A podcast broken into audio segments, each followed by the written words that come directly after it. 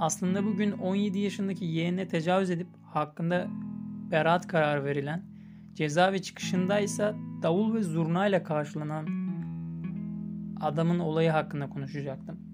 Sonra kendi kendime dedim ki senin diksiyondan yoksun ve devrik cümlelerle dolu olan sözlerin ülkeyi bir anda değiştirecek. Haklıyım da çünkü bu ülkede herkes bahsettiğim konular hakkında yazıp çiziyor ama yazılıp çizilen hiçbir konunun bu kalabalığın içinde benim attığım ufak bir taşın hiçbir etkisi olmayacak gibi geldi bana da. Diğer her insan gibi ben de umarım gelecekte bir şeyler artık rayına oturur demekle yetiniyorum. Ben bunları düşünüp birkaç defa podcast için kayıt almayı denedim. Hem her defasında dışarıdan gelen bir sesin kaydın kalitesini bozması hem de dediklerimi her tekrar edişimde temenni ettiğim şeylere olan inancımın kaybolduğunu fark etmem konuyu konuşmaktan vazgeçmeme neden oldu. Ben de neden biraz daha hafif konulardan bahsetmiyorum diye düşündüm. Mesela her podcast kaydı aldığım sırada yaşadığım aksiliklerden. Örneğin şu an oturduğum sandalye her yaslandığım anda çığlık atar gibi gıcırdıyor. Yaşadığım sokaktan dakikada 8000 defa tır geçmeye başladı. Bir lojistik merkezinin yanındayım sanki. Bir tırın geçmesi için en uygunsuz olan sokak. Ve çok eğri bir rotaya sahip. İntihar gibi bir şey buradan geçmeleri. Bir yolun kestirmesi değil neden buradan geçiyor bu tırlar anlamıyorum. Ve özellikle kayıt aldığım zaman oluyor bu durum. Tüm bu yaşadığım şeylerden sonra Murphy yasaları eğer bir din olsaydı ben bu dinin en muhafazakar üyesi olurdum. Kesin bu.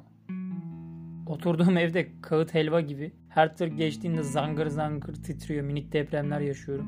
Özellikle geceleri yattığım zamanlarda geçen tırlar böyle korkarak uyanmama falan sebep oluyor. Hani okullarda böyle işte deprem tatbikatı falan yaptırıyorlardı ya. İşte o deprem tatbikatını e, sınıf sınıf programlayıp bir geceliğine bizde herkes uygulayabilir. İstanbul'da yaşamak eşittir hayatım boyunca deprem stresiyle yaşamak olduğu için her gün acaba o gün bugün mü dememe neden oluyor. O gün mü diyerek kastettiğim şey büyük İstanbul depremi. Tüm bunları geçtim. Peki ya o değerli üst komşum? Bugünlerde kendisi yeni eğlence zevkleri edindi sanırım. Kastettiğim eğlence hem yüksek sesle film izleyip hem de müzik dinlemek gibi bir eğlence. Türk dizilerindeki 2 saati doldurmak için 5 dakikada bir verilen uzun bakışmalarla dolu o müzik kliplerinin olmadığı bir şeyler izliyor sanırım. Ve bu boşluğu da kendi sentetik çabalarıyla doldurma niyetinde gibi. Yaşadığım semtin hava durumu gürültü diyebilirim. Bunu aldığım vakit sessiz ve huzurlu bir yere gitmek istiyorum. Fakat öyle bir yer mevcut değil. Bir deniz yok, insansız bir park, bahçe yok. Şimdi soran olur İstanbul'da yaşayıp nasıl deniz yok dersin diye. Maalesef yok. Çünkü yaşadığım semt İstanbul'un çok dışında. Otobüsle vesaire gidebilirsin diye bir yanıt gelebilir. Ona da cevabım var. İstanbul'da bir yerden bir yere gitmek diğer şehirlerdeki birinin başka bir şehre gitmesiyle eşit. Yani Adana'da yaşayan birinin Mersin'e yolculuk ettiği zamanki harcadığı saatle benim buradan karşıya geçmem arasındaki saate denk.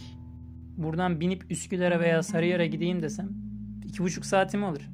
Zaten sesten ve insanlardan uzaklaşıp kafa dinlemek isteyip 3 saat insanlarla dolu 4 tekerli bir tavutla yolculuk yapmak pek akıl kârı değil. Mecburen de elinizdekiyle yetinmeniz gerekiyor. Mesela buradaki en sessiz yer ne diye soracak olursanız önceden bir dostumla gittiğim saat kulesi gibi bir yer vardı.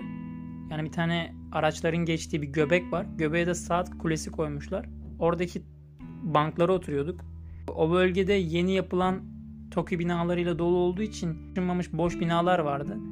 Bundan kaynaklı da insan sesi olmuyordu ama çok fena bir araç sesi vardı.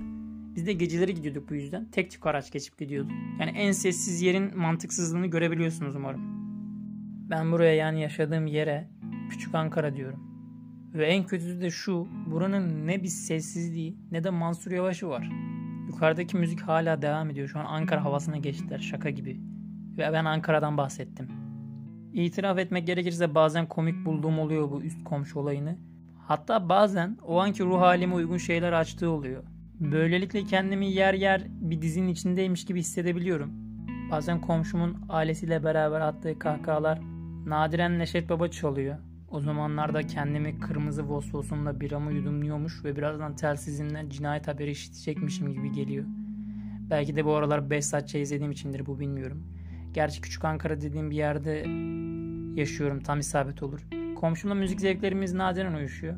O sebeple genel zaman diliminde baş ağrısı çekiyorum. En son bir çılgınlık yapıp mesela kağıda istek parça yazıp balkonlarına atmak gibi bir girişimde bulunmaktan çok korkuyorum. Maraz doğabilir. Espri anlayışı varsa başka tabi. Evet böylelikle videonun olacak ikinci bölümünde sonuna geldik. Öyle biraz muhabbet havasına geçti ortaya karışık. Ama yavaş yavaş belli bir formata oturtmayı planlıyorum. Beni dinlediğiniz için teşekkür ederim. Bir sonraki bölümde buluşmak dileğiyle. Hoşçakalın.